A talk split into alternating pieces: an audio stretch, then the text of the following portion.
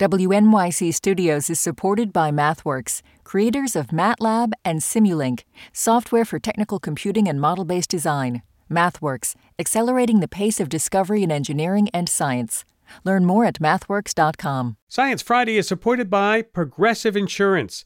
Whether you love true crime or comedy, celebrity interviews or news, you call the shots on what's in your podcast queue, right? And guess what? Now you can call them on your auto insurance too with the Name Your Price tool from Progressive. It works just the way it sounds. You tell Progressive how much you want to pay for car insurance, and they'll show you coverage options that fit your budget. Get your quote today at progressive.com to join the over 28 million drivers who trust Progressive. Progressive Casualty Insurance Company and affiliates. Price and coverage match limited by state law. Listener supported. WNYC Studios. This is Science Friday. I'm Ira Flatow. Spinal cord injuries are notoriously difficult to treat, especially for those who have been paralyzed for several years. But now researchers have developed a new implant that is able to reverse paralysis in patients with complete spinal cord injuries. It uses specially designed electrodes which can bring the brain back into communication with the patient's lower body. The findings were published in the journal Nature Medicine. Joining me now to talk more about this exciting new development are the study's co authors Jocelyne Bloch, neurosurgeon at Lausanne University Hospital, and Gregoire Courtine, professor of neuroscience at the Swiss Federal Institute of Technology based in Lausanne, Switzerland. Welcome to Science Friday. Thank you very much. Thank you. Dr. Bloch, tell me, how does this implant work? So, I implant electrodes, and uh, these electrodes are located just upon the spinal cord and they are linked to a neurostimulator that is a little computer like a pacemaker that is located in the region of the abdomen in the belly and connected to the electrodes. So how does it work? So we put programs on this little computer and we studied how to mimic the activation of the spinal cord in reality and physiologically and we we do exactly the same with the electricity so it means that um, when you walk, you generally flex your hip and then do uh, uh, extension and flexions uh, uh, on the right, on the left. And we activate the different parts of the spinal cord that are responsible for this or this function. And once the stimulation is started, the patient is able to control his legs at will as soon as we start understanding what to stimulate, so it takes a, a few hours to understand the, the, cartography, the mapping of the spinal cord, then we the patient stands up and we activate the intended program to walk, and immediately the patient can step.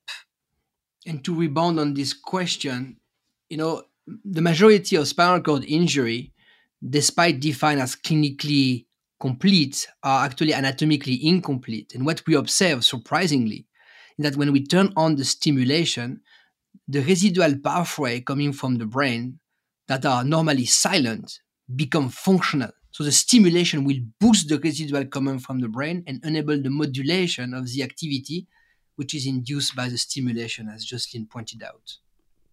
Why do you think that your stimulation works while others in the past have not been able to do this? Many groups in the past have stimulated the spinal cord to uh, reactivate the motor circuits involved in the control of leg muscle and have been had many successes. So it is not that it did not work. What we achieve here is the development of the first purpose built technology to activate the human spinal cord.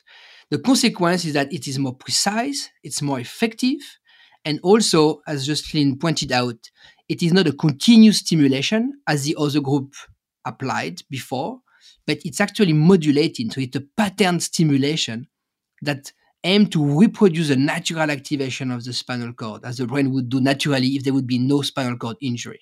And this is really the effective impact of the stimulation.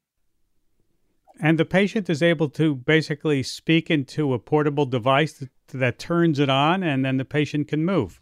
Exactly. So we have different programs uh, that we adjust depending on the activity that is chosen by the patient. So, for example, walking, and then the patient can select the walking program and he steps, and then he can select another cycling program, and uh, we'll have a designated program for cycling and he can have the, the, the, swimming program or the standing program and each of them have a different program yes that is voice control with a watch you know, I was watching a video of your patient, and the patient was saying, Hey, look, I'm going to show you something special. And the video showed that he was able to wiggle his toes without stimulation, Dr. Courtine. Yeah, this was an amazing moment that we had not anticipated. Know, originally, the stimulation was meant to reactivate the spinal cord and restore movement. But when you combine this stimulation with training, because the stimulation enabled this high level of activity, progressively nerve fibers start growing again. And what we observed, the patient you mentioned was David, uh, tetraplegic for eight years, and after three months of training, was able to wriggle his toe. Two months later, full leg extension against the direction of gravity. After eight months, he could step independently without support, without even stimulation. And so this was something that was surprising to you too.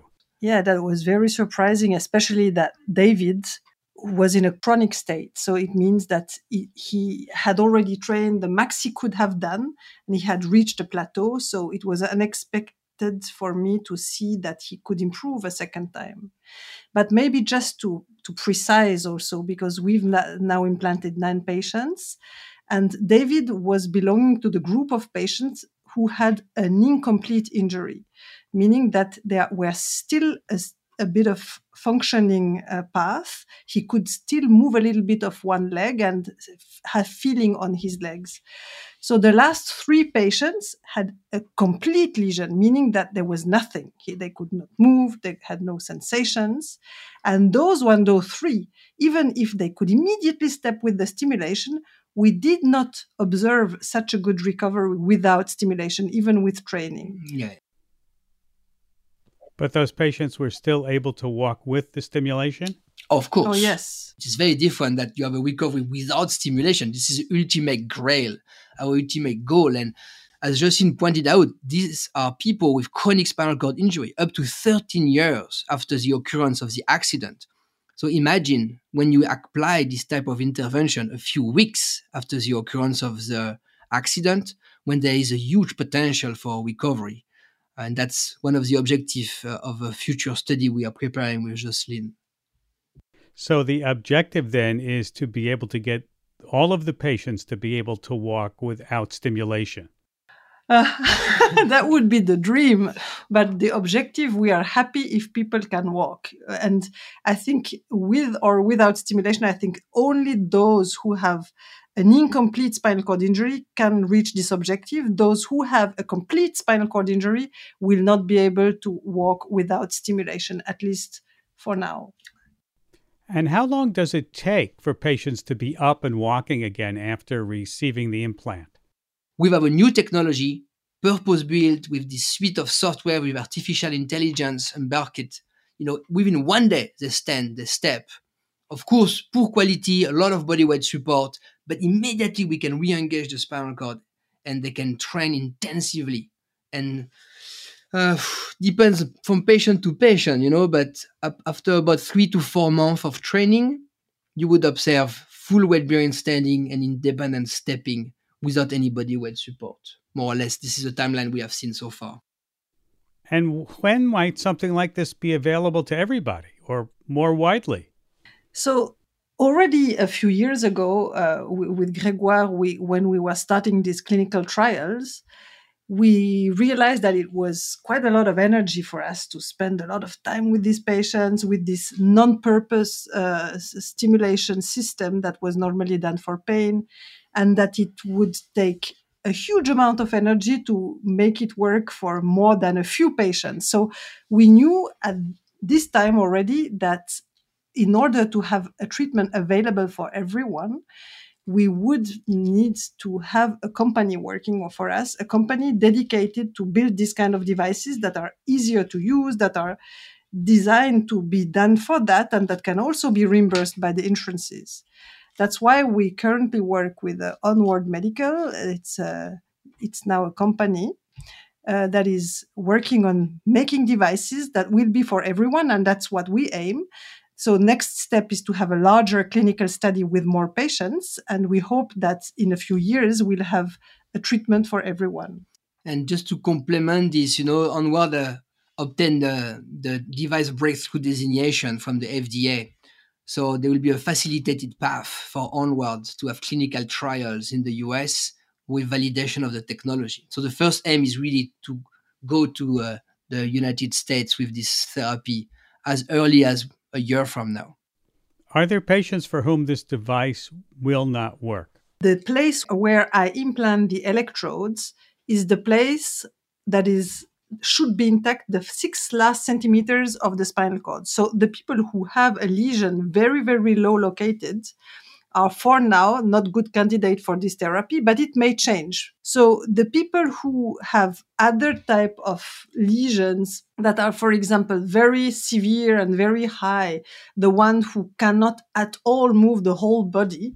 I mean, we don't think that the priority is walking. And there are certainly other functions that they would like to gain before that, like moving the hands, or maybe we can also take care of blood pressure problems that are very often happening uh, when you have a very high spinal cord lesion. If I can complement here, the key for now is for us to empower people with spinal cord injury with this technology to improve all the neurological function that matters to them. Uh, there's still a long way to go, but this is really our goal to bring this technology to the people in need. So, this is a proof of concept.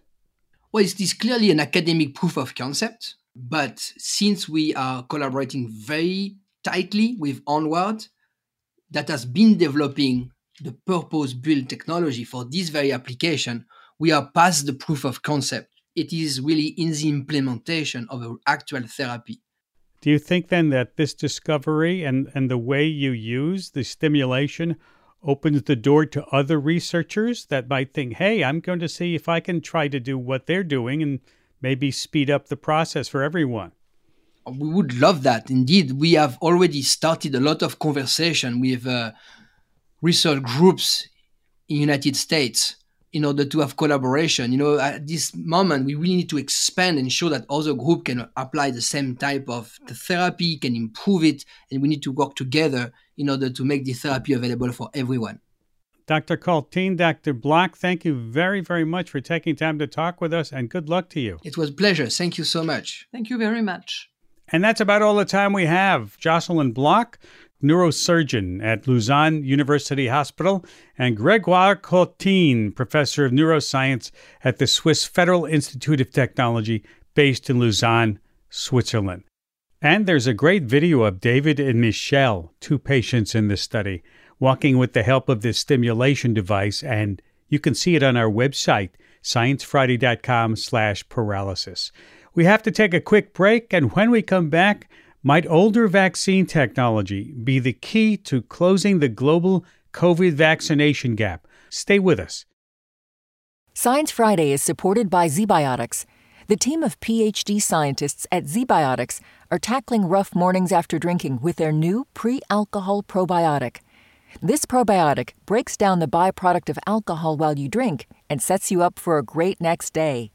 Check out the cutting-edge technology for yourself at zbiotics.com/friday and use the code FRIDAY to get 10% off your first order.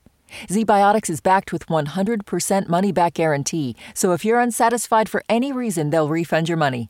That's zbiotics.com/friday and use the code FRIDAY at checkout for 15% off. WNYC Studios is supported by the Natural Resources Defense Council.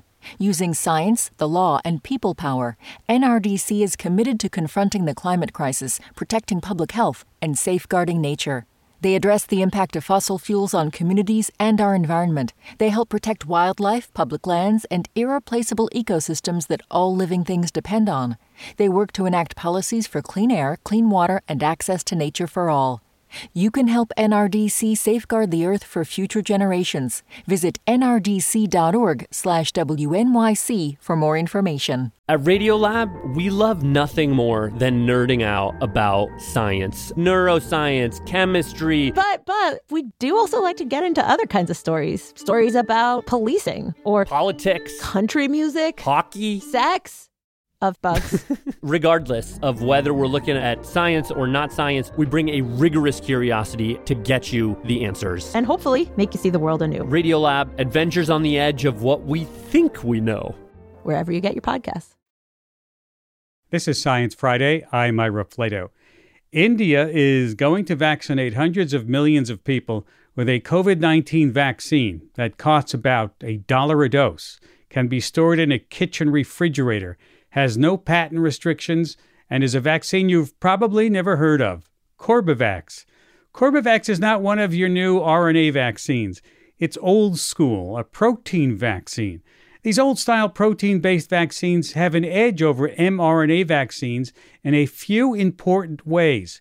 They're cheaper and simpler to make and easier to distribute. Could they help close the global COVID vaccination gap? Joining me now is Dr. Maria Elena Bottazzi, the co creator of Corbevax, for which she was recently nominated for the Nobel Peace Prize. She's also the co director of the Center for Vaccine Development at Texas Children's Hospital and a professor at the Baylor College of Medicine based in Houston. Baylor College has licensed the vaccine to India. Dr. Bottazzi, welcome back to Science Friday. Oh, thanks, Ira. First of all, congratulations on being nominated for the Nobel Peace Prize.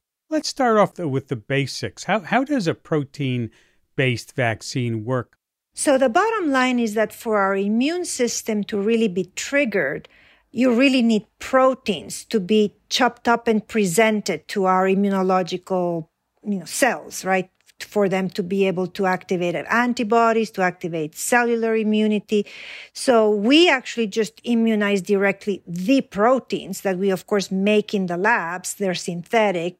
Uh, while when you use something like an RNA technology, you still want your body to process that RNA code into a protein that then that's what's presented to the immune system. So ultimately, what the immune system needs to see are bits and pieces of proteins. And so we kind of jumped, you know, through all those hoops and, and immunized directly with proteins. And this is a, a methodology of, of course, you know, vaccination that's been used for many years, you know, with the hepatitis B vaccine, with the pertussis vaccine and, and others. How could protein based vaccines help close this gap, especially in places like sub Saharan Africa, which has a vaccination rate of what, 10%? So if we go through the quick checklist, right? So one, they're easily to be produced and with an ecosystem of producers already in existence, uh, including, of course, developing country vaccine manufacturers. So easy to produce and almost limitless uh, quantities of production yields, right? At the same time, they are affordable because of economies of scale. So they're cheap and countries probably can afford to buy more of these vaccines with the price of less than a couple dollars per dose. We also know that they have track record of safety. So maybe there's also an increase in acceptance by the populations who today still are thinking about it. And more importantly, the last checkbox is it can be stored, you know, at refrigeration and doesn't require very sophisticated manipulation. And so even during the implementation may be more manageable because um, it fits exactly how other vaccine programs have been distributing vaccines for decades in our pediatric populations. Yeah, so you're saying it's quite familiar. How did you know that a protein based vaccine would work on COVID 19? Ira, we've been working on coronaviruses for 10 years. So our program that started in 2011, designing prototypes for SARS and later for MERS, already had evidence based on our laboratory evaluation that recombinant proteins using spike and pieces of the spike were uh, inducing neutralizing capacity against SARS and MERS. So we predicted that they would also work for COVID 19, especially being a so closely related uh, coronavirus. So all you had to do is basically take the SARS virus and then switch proteins to go to COVID 19 protein, and bingo. It was pretty much all, almost magic. you just swap out one protein for another. Correct. That's what we did. Your vaccine does not have a patent, so no one's going to be making any money on it. I mean, the big pharma companies, they're, be, they're making billions on. Why add an added complication to the mix? You know, our goal has always been open science, transfer our technologies, help build capacity, especially in the low middle income country regions to teach others, you know, not only how to make our vaccines, but eventually so that they can adopt them, as theirs. We gave that technology to BioE and Corbevax became biological E's vaccine and India's vaccine and hopefully even the world's vaccine. So you went to the US government, did you? And they didn't you? And they just turned you down.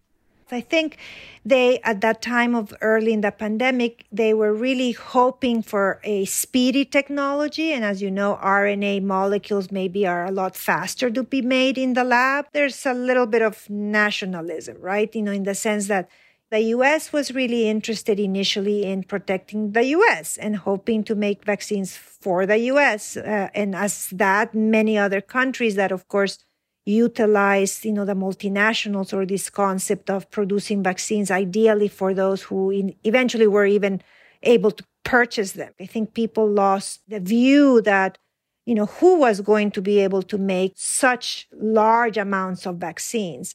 We need more than 80% of the population to be covered right? And i think even still today we need what more than 9 billion doses to be produced so I think that's where we can come in and really bridge this um, inequity gap. So, could the Corbevax vaccine have been ready early enough, given enough funding to prevent so much of the suffering and death early in the pandemic? Indeed, it could. And it could because even though we have been working with Biological E, who, of course, co developed and really did the hard work of advancing production and clinical trials in India, if they could have had maybe more funding, that we could have had a lot more buy in, political support, play in the engines of Operation Warp Speed, or maybe even playing in the engines of, you know, World Health Organization or CEPI, we could have had, you know, recombinant protein vaccines readily available even before, maybe even before Delta surged. And so you think there's enough money now to be able to take the Corbevax vaccine and take enough doses of it to possibly give the billions of people in the rest of the world vaccinations? You know, I think uh, there's a good start. As you know, uh, we have now to face the challenges of continuous changes in the way this pandemic is looking you know with new variants with the fact that there's still challenges in you know how you're going to have access to supplies or uh, gain the world regulatory ap- approvals. As you know, we, you know, India gave their authorization. Now, of course, they need to gain other regulatory agencies' approvals. But there's hope, right? You know, for example, there's a whole quad alliance that involves the US and India and Australia and, you know, Japan, I believe. And there's now this interest of each of them have an accountability to help the global access. We now have the same um, collaborations to bring other versions of the COVID 19 vaccines with Indonesia. And we're working with now Bangladesh. And we're also working with a consortium. We just heard that there's an intent to produce and manufacture this vaccine in Botswana. So as you can see, it's kind of like a snowball effect. So your, your protein based vaccine could be our key to ending the pandemic then?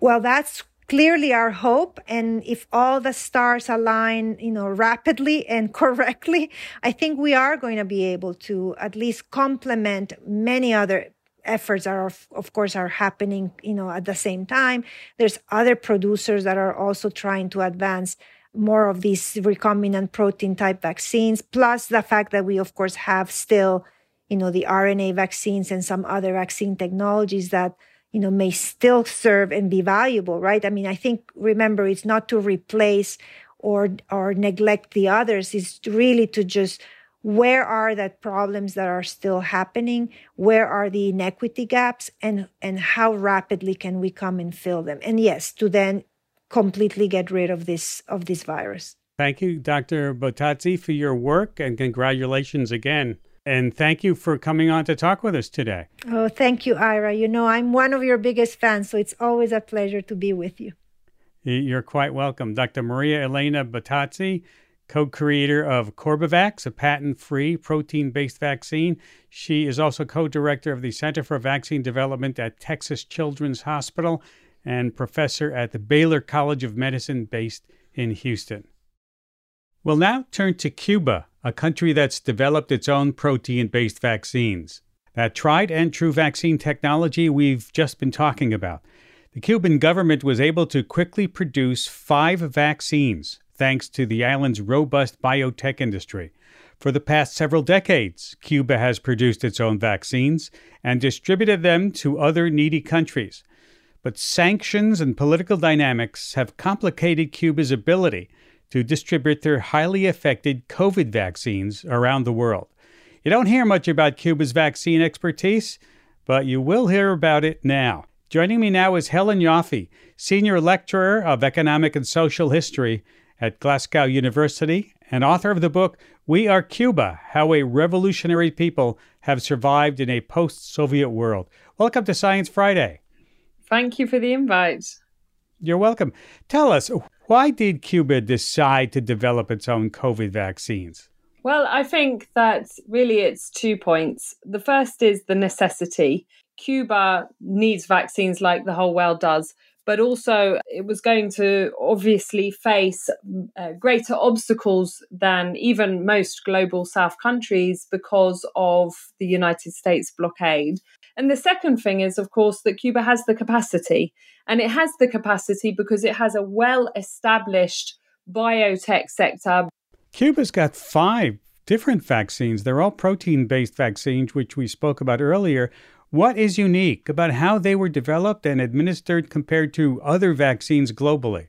They are using platforms that the Cubans have tried and tested that have proven to be very efficient and safe. The Soberana vaccines, which are produced by the Finlay Institute, which is famous for producing the world's first meningitis B vaccine in 1988. And it produces three different Soberana vaccines. When they reached clinical trials, we could say they were the only uh, vaccine in the world which was a, what they call a conjugate vaccine, uh, using a combination of different approaches and based on um, enhancing the immune response. And how effective are they? And I understand that infants as young as two have been getting them. Yes, right. Cuba has become the first country in the world to vaccinate its infant population from two years old all of their vaccines have shown efficacy of over 90%. The childhood group from two to five using the Soberana vaccines demonstrated the highest efficacy of something like 98 to 99%. Wow. You know, one of the criticisms about Cuba is that, well, they don't publish their results in medical journals. Should, should that raise alarms about their efficacy? They have just had an article published in Vaccines, which is one of the you know very big journals. The sort of top scientists involved in this have explained that they have had faced some obstacles and unusual delays in getting their work published. So it's not that they haven't submitted their papers to globally accepted peer reviewed uh, journals. It's not clear why there are those delays. It may well be because of the intensification of sanctions under the Trump administration. And what people need to understand is that these also target things like scientific exchange and, you know, collaborations. This is Science Friday from WNYC Studios. I know that over 90% of Cubans are fully vaccinated against COVID 19. Why hasn't there been the same level of vaccine hesitancy there that we see here and elsewhere? Cuba was a country 60 years ago which was riddled with diseases and they uh, invested very heavily in their public healthcare system and their medical science system. And since then, they've eliminated six diseases.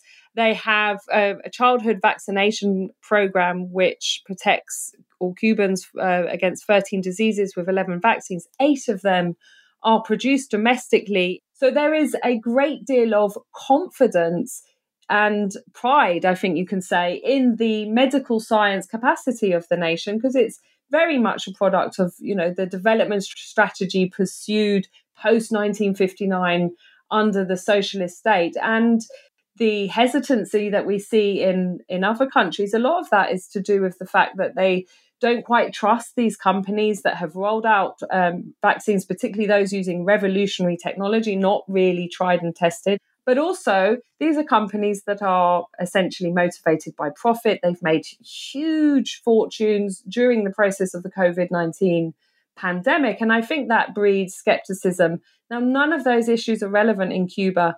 The public healthcare system is integrally linked to the biotech and pharmaceutical industries.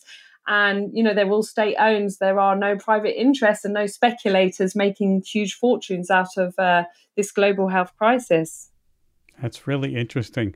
Cuban vaccines have yet to be approved by the World Health Organization. Why has there been such a backlog between the vaccine's deployment in Cuba and this approval process? The uh, approval process is extremely comprehensive and requires, uh, as they put it, first world standards. So it's not just judgment on the the efficacy results and safety results, but they're also judging the laboratories, the um, capacity for industrial production, and so on. And that's where Cuba has struggled. Rather than submitting an application that could get rejected on the basis of the resources they work with, they have made a lot of investments, spent a lot, of time in revamping a new laboratory, Uh, other countries don't need to wait for the World Health Organization to approve the Cuban vaccines. So they are already exporting their vaccines to at least four countries. They've donated vaccines to other countries, and they are currently in talks with another 20 countries about either exporting the vaccine or the technology to produce it. What's at stake if those who have received the Cuban vaccines aren't considered fully vaccinated by countries like the US and the UK? If Cuba really does start to export possibly um, you know hundreds of millions of doses of their vaccine to the global south it will become a really big obstacle for global mobility if the cuban vaccine is not recognized uh, as one of the vaccines that are accepted for international travel. The notion i think is that when the world health organization approves the cuban vaccine it makes the process of national authorities recognizing that vaccine much quicker and much easier. Helen Yaffe, Senior Lecturer of Economics and Social History at Glasgow University and author of the book We Are Cuba How a Revolutionary People Have Survived a Post Soviet World. Thank you for taking time to be with us today. Thank you very much. We have to take a short break, and when we come back, the ocean as a silent world not so much. Lots of fish sounds. Stay with us. Science Friday is supported by ZBiotics. The team of PhD scientists at ZBiotics are tackling rough mornings after drinking with their new pre alcohol probiotic. This probiotic breaks down the byproduct of alcohol while you drink and sets you up for a great next day. Check out the cutting-edge technology for yourself at zbiotics.com/friday and use the code FRIDAY to get 10% off your first order. ZBiotics is backed with 100% money back guarantee, so if you're unsatisfied for any reason, they'll refund your money. That's zbiotics.com slash Friday and use the code Friday at checkout for 15% off. WNYC Studios is supported by the Natural Resources Defense Council. Using science, the law, and people power, NRDC is committed to confronting the climate crisis, protecting public health, and safeguarding nature. They address the impact of fossil fuels on communities and our environment. They help protect wildlife, public lands, and irreplaceable ecosystems that all living things depend on. They work to enact policies for clean air, clean water, and access to nature for all. You can help NRDC safeguard the earth for future generations. Visit nrdc.org/wnyc for more information. This is Science Friday. I'm Ira Flatow. For the rest of the hour, something fishy. One of undersea explorer Jacques Cousteau's most famous documentaries was called The Silent World, but it turns out that below the waves, it's a surprisingly noisy place. And I don't mean just whale sounds and dolphin clicks. In research published in the journal Ichthyology and Herpetology, researchers report that as many as two thirds of the fish families within the ray fin fishes either are known to make sounds or at least have the physical ability to do so. Joining me is Aaron Rice, principal ecologist in the K. Lisa Yang Center for Conservation Bioacoustics at the famous Cornell Lab of Ornithology in Ithaca. Welcome to Science Friday. Thank you so much for having me. How nice to have you. Okay, first, which fish are we talking about here? So, th- this group, the rayfin fishes, the, the technical name being the actinopterygian fishes, pretty much encompass everything you think of as a fishy sort of fish. These are the salmon, these are goldfish, these are uh, angelfish and butterfly fish and cichlids, pretty much everything that, you know, when you think of a fish that comes to mind. There are three groups of uh, vertebrates known by the term fishes. You have the cartilaginous fishes, the sharks, skates, and rays, the actinopterygians, these ray fin fishes here, and then the lobed fin fishes, which include coelacanth, lungfish, and tetrapods. And you found what? The vast majority of them can make sounds? Yeah. So what's been exciting watching this field develop over the past, you know, 10, 15, 20 years is that historically the idea of fish using sounds to communicate had sort of been seen as this oddity that we knew there were a handful of species that were really good at it, and they seemed to be the exception rather than the rule. And one of the things that my colleagues and I started doing was piecing this together and say, wait, we got a species over here that does it, and there's another species over here that does it. And we stepped back and looked at this giant pattern and found out, well, no, these aren't oddballs, and these are, may not be the exceptions. They actually may be the rule as to how many fish are communicating. And they're communicating, of course, to talk to one another. Exactly. And so, like all other vertebrates, we see acoustic communication occurring in two different behavioral contexts. We have sort of a reproductive context where fish are trying to find a mate. You may have males advertising for females, you know, trying to solicit them to lay eggs in a nest. And then you also have agonistic displays where uh, fish may be doing some sort of aggressive vocalization over food or territory or a anti-predator uh, warning.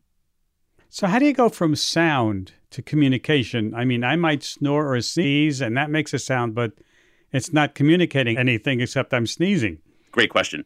So, one of the things that we see is that we have a handful of species that have been really well studied for decades. And what we know is that if we do playback sounds of male uh, vocalizations, it immediately will attract the female.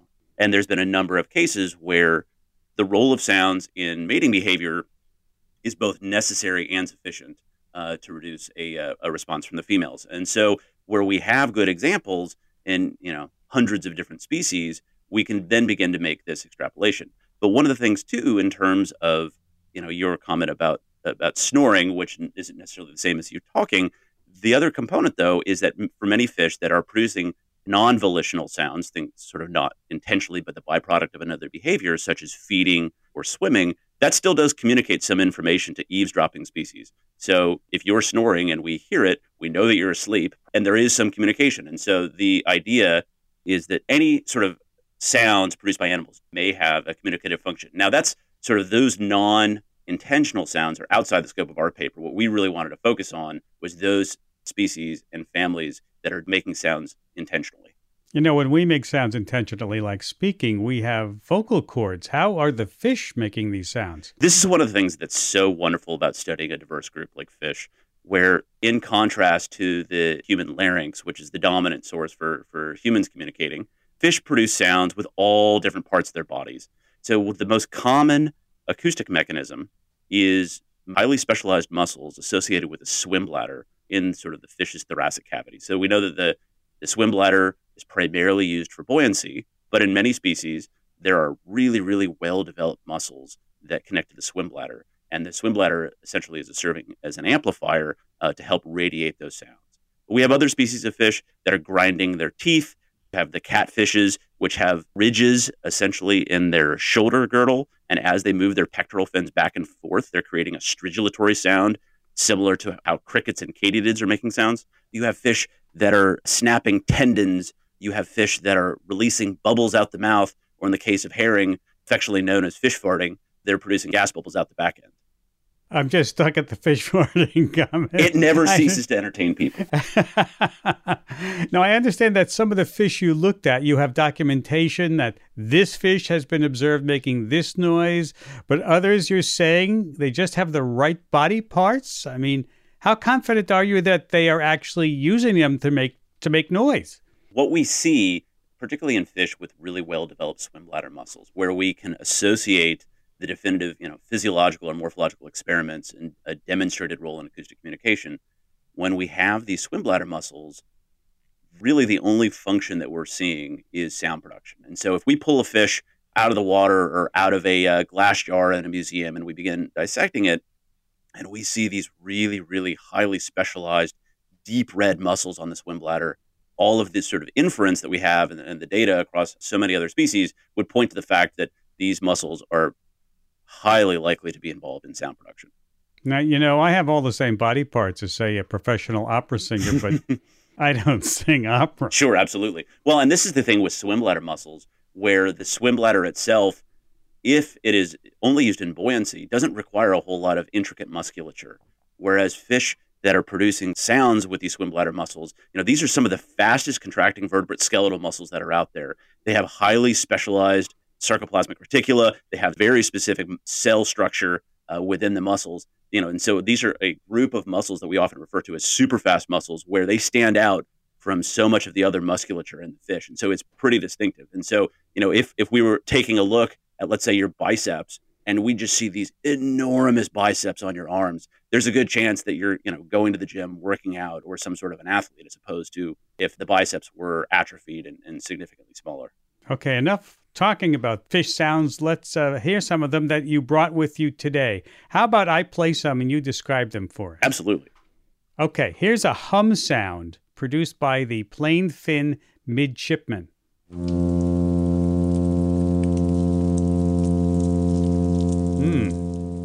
Describe that for us. So this is, you know, a relatively simple sound, and it may not sound that that interesting.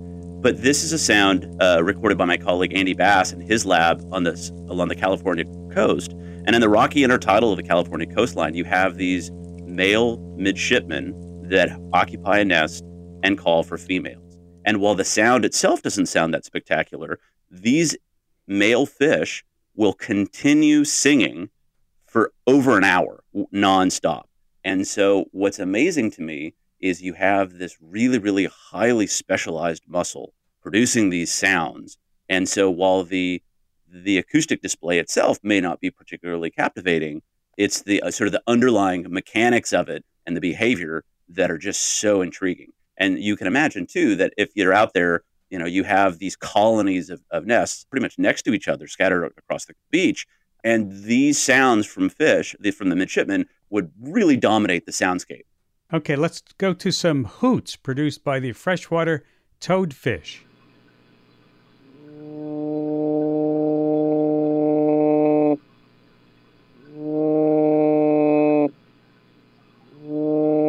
Wow, tell us. This is actually one of the first species I studied when I came to Cornell many years ago. And it was one of these things where we know the toadfishes are really sort of these, these loud and obnoxious uh, species of fish. And so we saw this species, you know, pop up in the aquarium trade. It's like, huh, we don't know anything about the species. But certainly being in upstate New York, where we don't have a lot of ocean that's readily accessible, if we could maintain uh, a freshwater species of fish, it's certainly logistically easier. So we got it in, in the aquaria, put in our little hydrophone, let it record sort of overnight. And lo and behold, these really unimpressive looking fish uh, started making these just really wild and crazy sounds one of the things that's so neat about this uh, freshwater toadfish is it has actually a completely different swim bladder structure than all of the other toadfishes. So, midshipmen, the Gulf toadfish have these sort of heart shaped swim bladder, but the uh, freshwater toadfish actually has two physically separated uh, swim bladders that almost look like lungs, and it allows them to produce this sort of wild repertoire of, of sounds with crazy characteristics compared to closely related species. All right, let's listen to black drum sounds.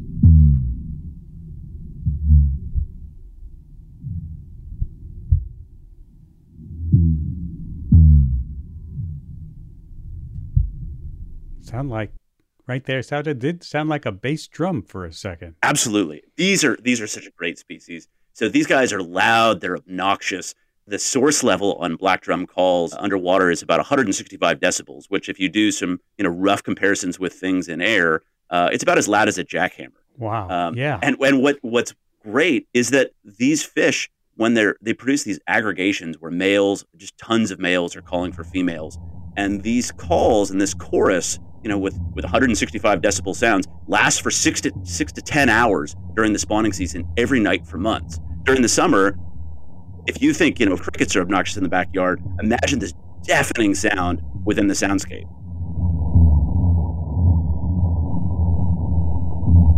Yeah, it almost sounds like propellers from a boat. And it's just this, you know, one boom after another.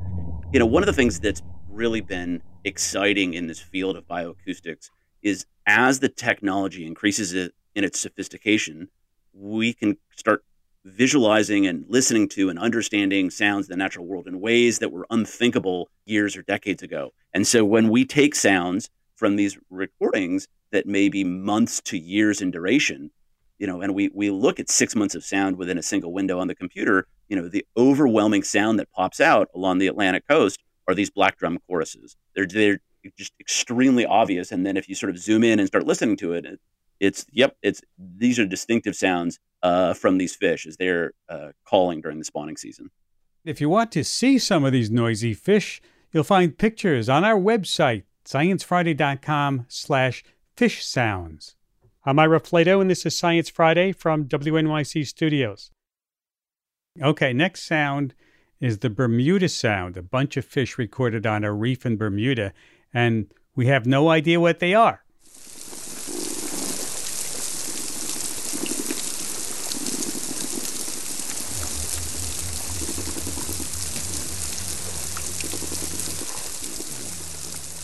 one of the reasons why I wanted to bring this sound in particular is this highlights the central conundrum of where we are in the field. We have really sophisticated sensors that, you know, maybe the size of a water bottle that we can chuck over the side of a boat or put down uh, when scuba diving on the seafloor, and they'll record for weeks to months to years uh, unattended, and then we bring it back to the lab. And what we see when we record in oceans, lakes, and rivers around the world is the vast majority of biological sounds we're getting are produced by fish, but we have no idea what species they are.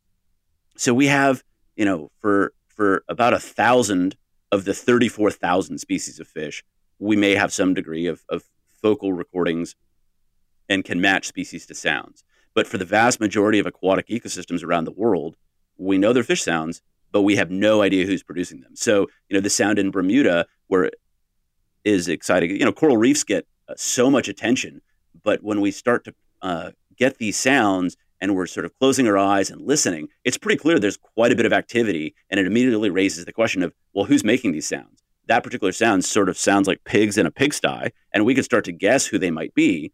But at this point, we really don't know. And this is where so many of these fundamental questions in the field are that, you know, sort of cause me to get out of bed in the morning.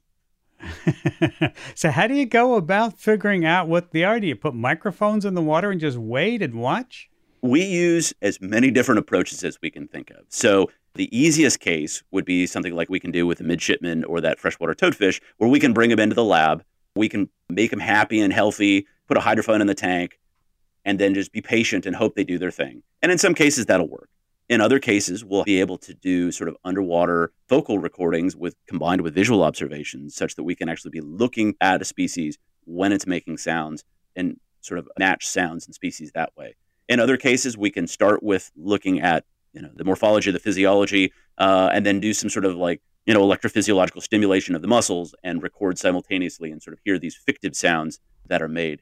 You know, and in some cases too, then we have this this level of inference where you know if we're recording at a certain point in time and we're getting all these sounds and there are other supporting you know surveys or inf- visual information says well the only thing that's there is is species x this overwhelming sound that we're getting must be produced by that species. With 34,000 species of rayfin fish, there's plenty to keep us busy. I'll bet. And you know what's interesting to me is that you're at the famous Cornell Ornithology Lab, which studies what bird sounds. Well, the it, the, uh, the, the tagline on the building is it's the Center for Birds and Biodiversity, and so our lab group at the K. Lisa Yang Center for Conservation Bioacoustics, we very much encompass sort of listening to the world and all of its critters through this perspective of sound.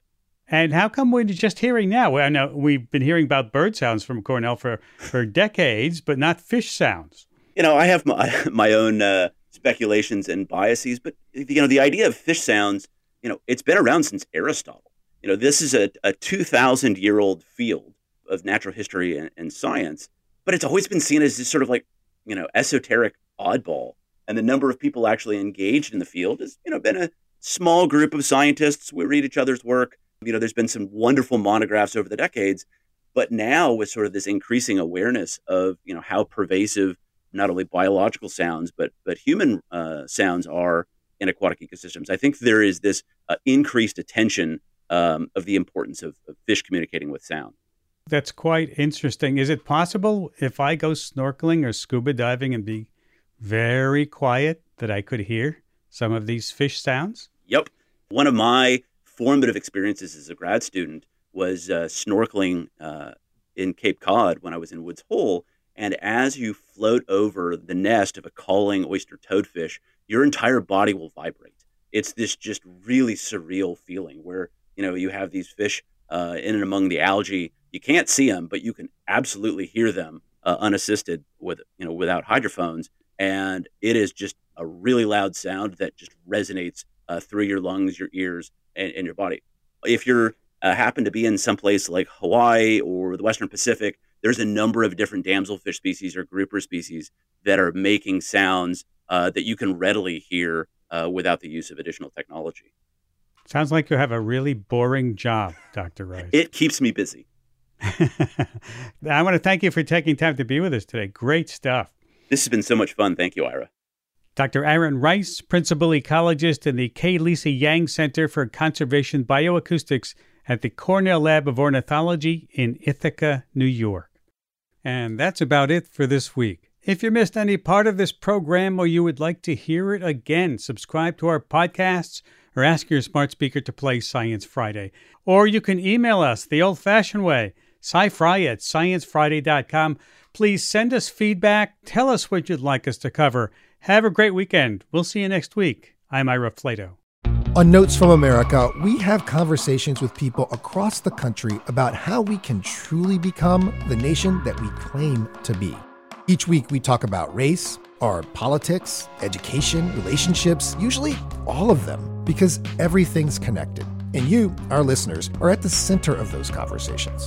I'm Kai Wright. Join me on Notes from America, wherever you get your podcasts.